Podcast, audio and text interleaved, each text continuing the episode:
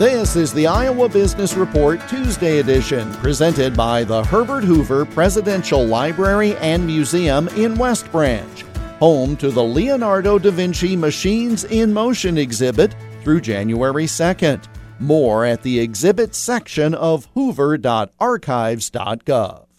The longer a business has been around, the further away it gets from its founders, and the harder it is to integrate innovation and change into its culture. But Paul Kinghorn of Advance Iowa says it's necessary. The, the key here, again, is not just risk for risk's sake. If you go back to the culture, how do you build a culture in where it's not just one individual or a few?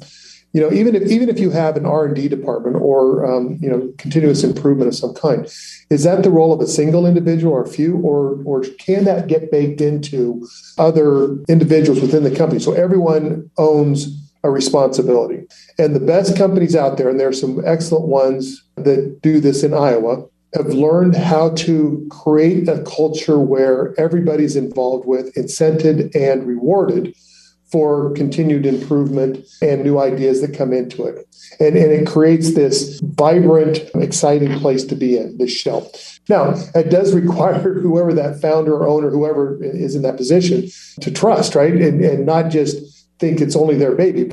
More of our continuing conversation on innovation in business on the Iowa Business Report this weekend on many of these stations.